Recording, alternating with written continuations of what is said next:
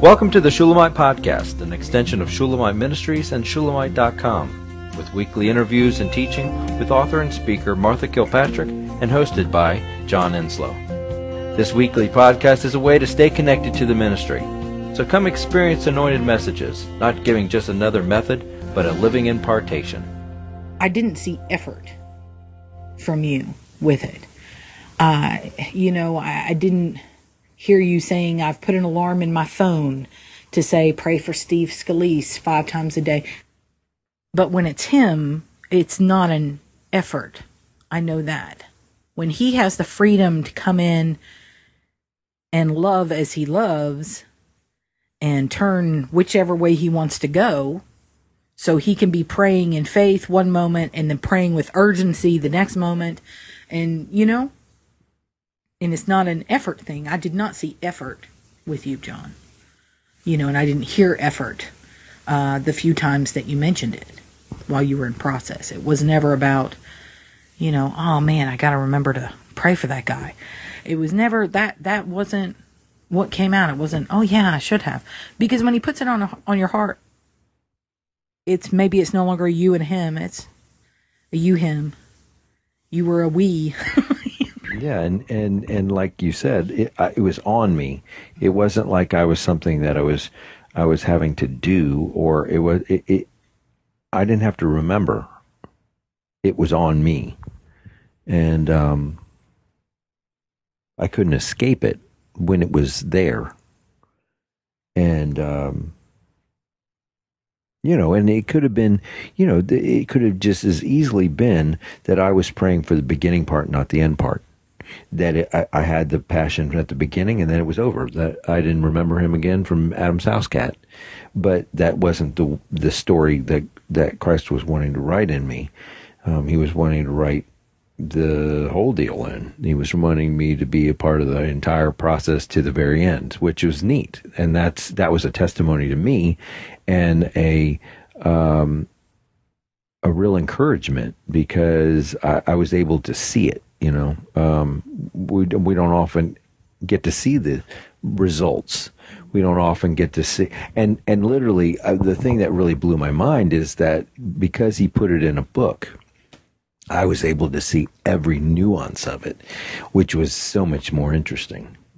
Because you know, all the people we pray for, we, they don't write books to say what was going on, you know. But I was able to, you know, kind of get a front row seat to the entire thing, both in the prayer and then in the uh, retelling of it, so that I could see what happened. So that was so cool.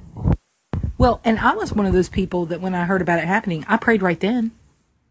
I think I probably prayed two or three times for him as I was reading the news. But then that was it and I don't feel guilty hearing you talk about it right now. I guess that's the other thing. If God had laid it on my heart and I was like, Ugh, no, you know, that's a whole different ballgame. And I, I can say no to him. That's the deal. I can. But that's what's amazing to me is there's no problem if you prayed once, twice, three times at the beginning when you heard it. That's wonderful. There's there's no problem whatsoever. You're talking about a specific story where God took you from start to finish, where he took you in deep and and you know i want us all to to have that story and to have the desire for that kind of faithfulness i think. You know? Because we we talk about relationship and we talk about companionship but it's only possible when you're faithful. And available. But that's isn't that it? Isn't yeah, sure. that part of being is it fidelis I'm getting into Latin. No. Uh, fidelity, faithful commitment, right? So we're saying relationship, that's part of it. That's part of it is that faithfulness and that commitment and that availability, that time. It's real. It's not just something you check off of your day. John, you have true, actual relationship with Jesus Christ, the Son of God. when you say it out loud, I know that we all do, and that's the normal Christian life. But it's pretty, it's pretty wild when you actually think about it, isn't it? I mean, I just think that's incredible. Well, that, that's a the Semper Fi, right? Yes. That's I mean that's it. And and I just looked it up because I was like, oh yeah, that's what she's talking about. Um, I mean that's that's the the Marine Corps' motto is is always faithful, always loyal. That's and and uh, if you are faithful, if you are loyal, then you are available. That's that's what I would say about a Marine, is that they're available.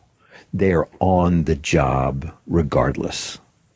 They're there. They're always faithful, and uh, in the moment they're being faithful, and and so uh, that's that's a cool that's a cool word to bring to it with the fidelity, um, and then to think about that. Well, that's I, I don't think we think about it in those terms, but that's how it plays out. Um, and that that's what your actions spoke of, John.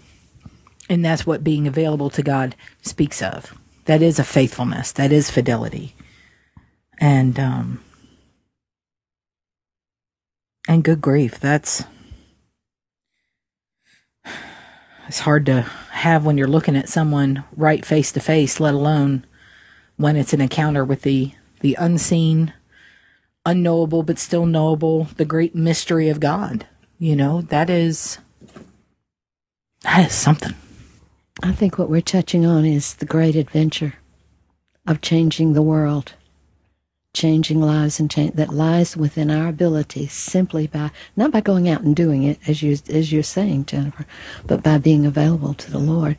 I, I uh, prayed a, a good bit over someone in in a medical crisis and family crisis. And the Lord gave me specific things in the scripture. And when it was all over and this person was with the Lord, I came to hear that every prayer I prayed was answered. And that surprised me. that shocked me, of course. Um, but but we just want to get into that great adventure because we are to be instruments of changing the world and c- citizens of the kingdom and bringing His rule and His presence and His reign in and uh, I want to get on that train that's moving and that adventure that because it makes you know, number one, not only that we are hearing God, but God is hearing us. There it is. That's that's truly amazing. Specific prayers were answered. I prayed the heavens would open, and the heavens did. In the most amazing. I'm not free to tell the story, but uh, it's it's amazing when you know that God has heard you and He has responded with His own power. That is the adventure of walking with Christ, and that's the adventure He wants us to have. Because every adventure of prayer is knowing Him and believing more and more in His power to rule over any situation that He wants to do so, and He uses us as the partner to His agenda and His His. Uh, his dream for every person. Just, just to make, give us more, Lord. Give us more. It's so beautiful that He initiated it with John. Yeah. And John is no stranger to long term commitments to pray. we know that, don't we, Jennifer? Yep. We hope you've enjoyed the Shulamite podcast. For all the latest from Shulamite Ministries, please visit us at shulamite.com, where you'll find Martha's daily devotions, posts from getalongwithgod.com, and the online library of all of Martha's writings. At shulamite.com, downloading the free Shulamite app is easy, and livingchristianbooks.com is only a click away. Thank you for joining us on this journey to discover a God worth knowing.